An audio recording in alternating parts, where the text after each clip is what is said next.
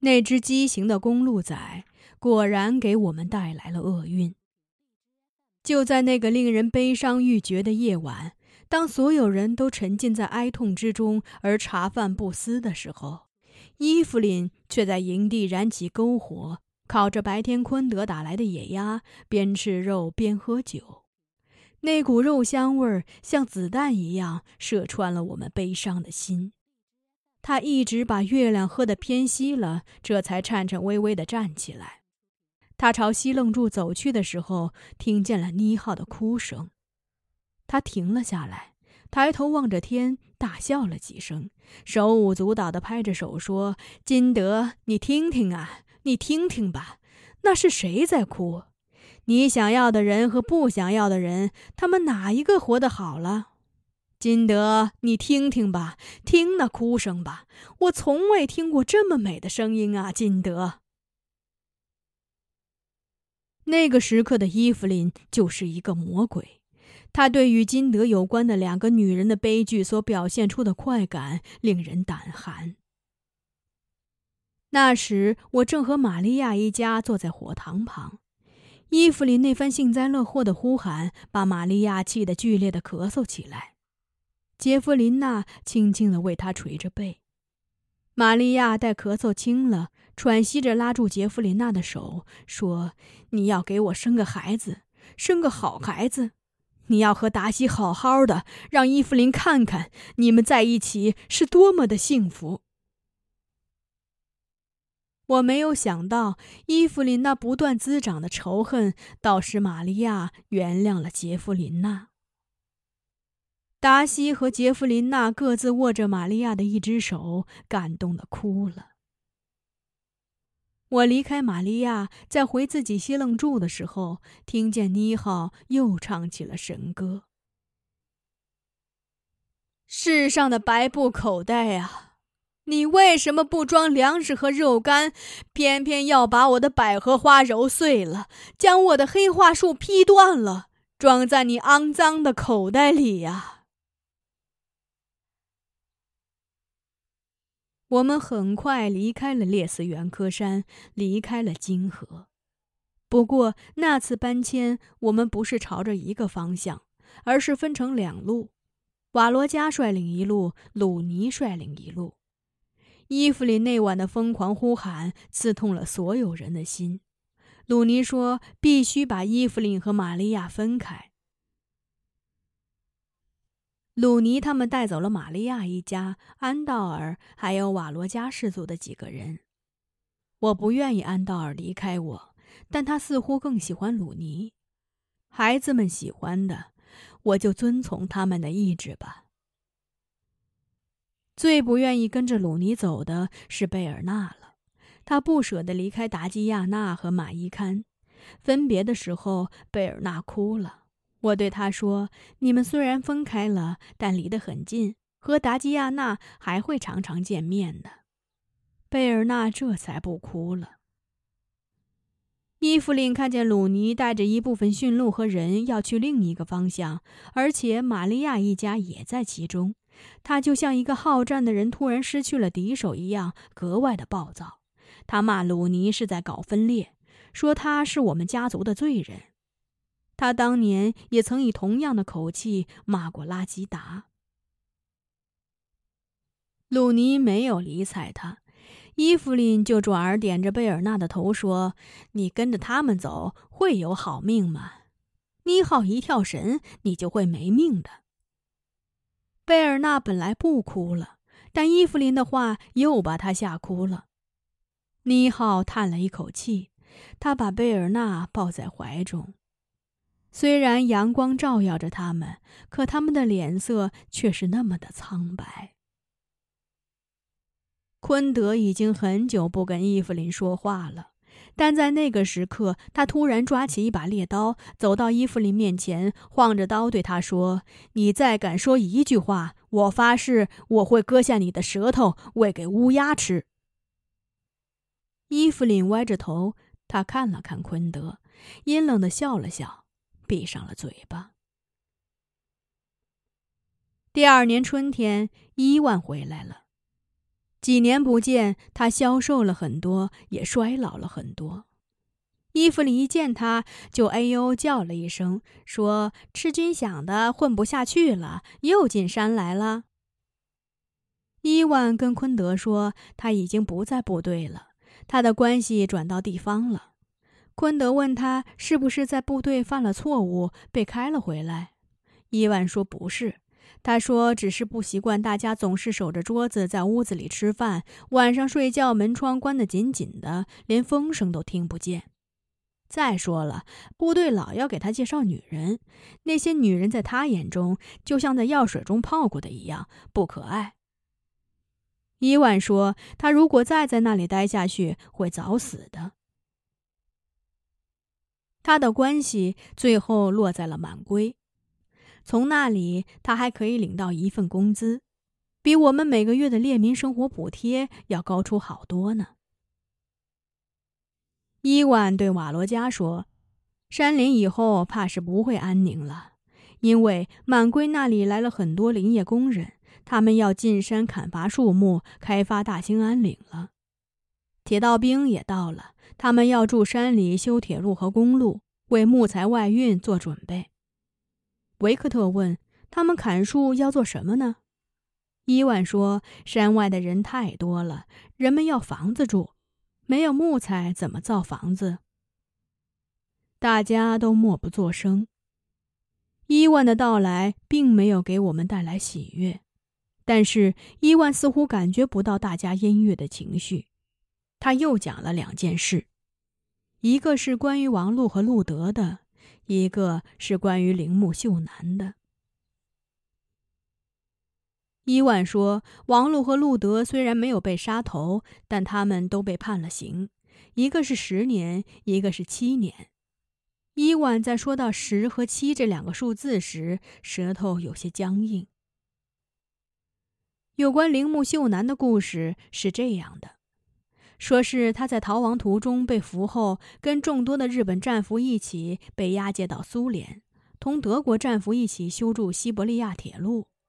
铃木秀男思念家乡，思念他的老母亲，想回到日本去。为了争取回去，有一天干活时，他故意让枕木压断了自己的腿。他成了瘸子，修不了铁路了，才被遣送回去。伊万讲完铃木秀男的遭遇后，昆德叹了一口气，说：“他这后半辈子就是走夜路了呀。”拉吉米说：“没想到他跟我一样，也是个废人了。”伊万在我们那里只待了三天，就去鲁尼那里了。那年我有了孙子，柳莎生下了一个健壮的男孩，让我给他起个名字。一想到妮浩给孩子所起的与花草树木有关的名字都是那么的脆弱，我索性给他起名叫九月，因为他是九月生的。我想神灵能够轻易收走花草树木，但却是收不走月份的。一年不管好也罢，坏也罢。十二个月中，没有哪个月份是可以剔除的。伊万说的没错。一九五七年的时候，林业工人进驻山里了。他们不熟悉地形，人扛肩带那些建点儿用的东西又吃力，所以在那个时候，我们既要当他们的向导，又要用驯鹿帮他们驮运帐篷等物品。瓦罗加就曾三次带领着乌里楞的人赶着驯鹿为他们运送东西，他们往往一走就是半个月。伐木声从此响起来了，一到落雪时节，就可以听见斧声和锯声。那些粗壮的松树一棵连着一棵的倒下，一条又一条的运材路被开辟出来了。开始时是用马匹往运材路上拖原木，后来拖拉机轰轰的开了进来，它比马的动力要大，一次可以同时拖十几根原木。从深山中拖出的木材都被装在长条的运材汽车上，运到山外去了。驯鹿和我们都喜静。从那时开始，一到伐木时节，我们在森林中的搬迁就更为频繁了。我们去寻找那些僻静之处，但不是所有的僻静之处都可以作为营地的。一要看那里有没有驯鹿可食的苔藓，二要看那一带适不适合打猎。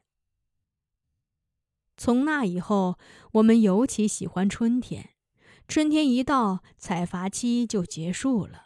森林会恢复往日的宁静。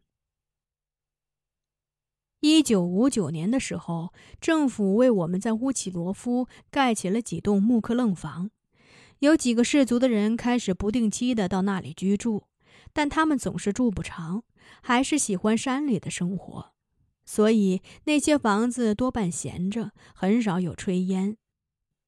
那里有了小学。鄂温克列民的孩子可以免费入学。瓦罗加建议把达基亚娜送去上学。在上学的问题上，我和瓦罗加意见不一。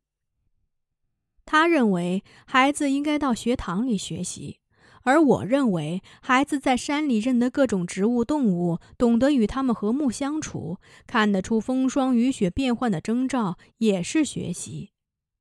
我始终不能相信，从书本上能学来一个光明的世界、幸福的世界。但瓦罗加却说，有了知识的人才会有眼界，看到这世界的光明。可我觉得，光明就在河流旁的岩石画上，在那一棵连着一棵的树木上，在花朵的露珠上，在西楞柱尖顶的星光上，在驯鹿的犄角上。如果这样的光明不是光明，什么又会是光明呢？达吉亚娜最终还是没有去上学，但瓦罗加得闲时开始教他和马伊堪识字。他用树枝做笔，用土地做纸，在上面写上一些字，教他们念。达吉亚娜喜欢学字，马伊堪就不行了，他学着学着就会打盹儿。拉吉米心疼马伊堪，就不让他学字了，说是瓦罗加弄了一些蚂蚁塞到马伊堪的脑袋里了，他可不能让那些蚂蚁害了他的宝贝女儿。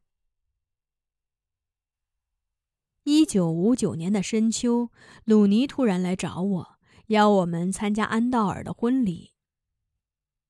跟着鲁尼他们走的有一个叫瓦霞的女孩，她比安道尔大三岁。是瓦罗加部落的人，瓦霞是个爱说爱笑的姑娘，个子比安道尔还要高。她很喜欢打扮。鲁尼说，他们谁也没有想到安道尔和瓦霞会在一起，因为瓦霞已经订了婚。夏天的时候，有一天清晨回到营地的驯鹿少了三只，鲁尼发动乌里楞的年轻人都出去寻找。大家上午出去，下午时就找回来了。找回了驯鹿，可却丢了人。安道尔和瓦霞不见了。他们是什么时候脱离了众人？大家并不知道。鲁尼说，他知道安道尔是个忠厚的孩子，不会做越轨的事情，而且瓦霞又定了亲，所以认定他们在一起是不会出什么事的。他们两个在傍晚的时候回来了。安道尔看上去有点蔫，他的脸上还有几缕伤痕，好像被人抓过了似的。问他，他只说是刺梅给剐的。瓦霞呢？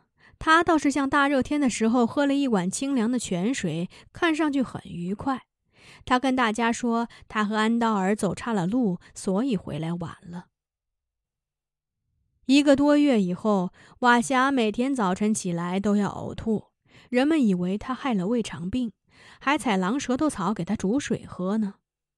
又过了两个月，秋天的时候，他的肚子大了，人们这才明白那里装的是什么东西了。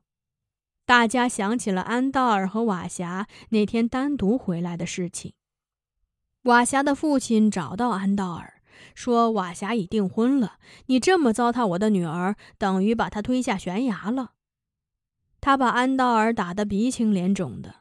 安道尔不明白自己做错了什么，他说自己并不想做那件露着肉的事，可瓦霞说那是一件美事。他还说那天是瓦霞主动脱下裤子把他拉入怀中的，他还不懂得该怎么做，是瓦霞教他的。安道尔说，瓦霞那时是那么的高兴和快乐，有一刻他像疯了一样，大喊着“安道尔，安道尔”，手在他脸上乱抓，把他的脸都挠破了。瓦霞还叮嘱他，谁要是问起脸上的伤痕，就说是被刺梅划伤的。鲁尼说：“可瓦霞跟他说的却是另外的话，说自己是被迫的，安道尔强奸了他。”鲁尼说：“不管怎么说，瓦霞有了安道尔的孩子，他原来的那门亲事算是告吹了，安道尔必须娶她了。”这是一桩双方都不情愿的婚事。安道尔说他不想娶个说谎话的女人，而瓦霞则哭着说她不想嫁给一个傻瓜。我到了鲁尼那里，问安道尔：“你愿意跟瓦霞在一起吗？”安道尔说：“我不愿意。他高兴了要挠人，他还撒谎。可你让他有了孩子，你得娶她。”我和鲁尼这样跟他说，安道尔用双手蒙着脸，无声的哭了。看到他指缝间流出的泪水，我的心都要碎了。他哭过以后，冲我们点了点头，同意吞下自己种的这颗苦果。妮浩在给安道尔和瓦霞主持婚礼的时候，安道尔一直低着头。而瓦霞则用一只脚不停地踢着他。玛利亚咳嗽着，她指着瓦霞对他说：“你的脚得老实点儿，不然孩子会保不住的。”我不想让玛利亚再多嘴，那会使安道尔更加难堪的。于是递给了他一碗酒。玛利亚也真的是老了，一碗酒断断续续的喝了好几次，也才喝了半碗。而且他端着碗的手就像遇到寒风的火苗一样，一直哆嗦着。安道尔的婚礼结束后，我回到我们屋里愣。可是一个月以后，当初雪给山林罩上一块银白色的头巾时，我又被鲁尼叫了过去。这次我是去参加葬礼的。玛利亚死了，她死的时候久久地拉着杰弗琳娜的手，直到吐出最后一口长气，这才慢慢地撒开她的手。他至死也没有看到他一直渴望着的达西的孩子，他是睁着眼睛走的。也就是在那次葬礼上，鲁尼告诉我，妮好又怀孕了。鲁尼说这话的时候，嘴唇微微颤抖着。怀孕在别人来讲是喜事，而他们却被深深的恐惧所笼罩了。我对妮浩说：“以后你把自己的孩子当做别人的孩子，而把别人的孩子当做自己的孩子，一切都会好的。”妮浩领悟了我的话，他忧伤地说。那我也不会看着自己的孩子受罪而不管的。我明白，他说的那个自己的孩子，其实就是别人的孩子。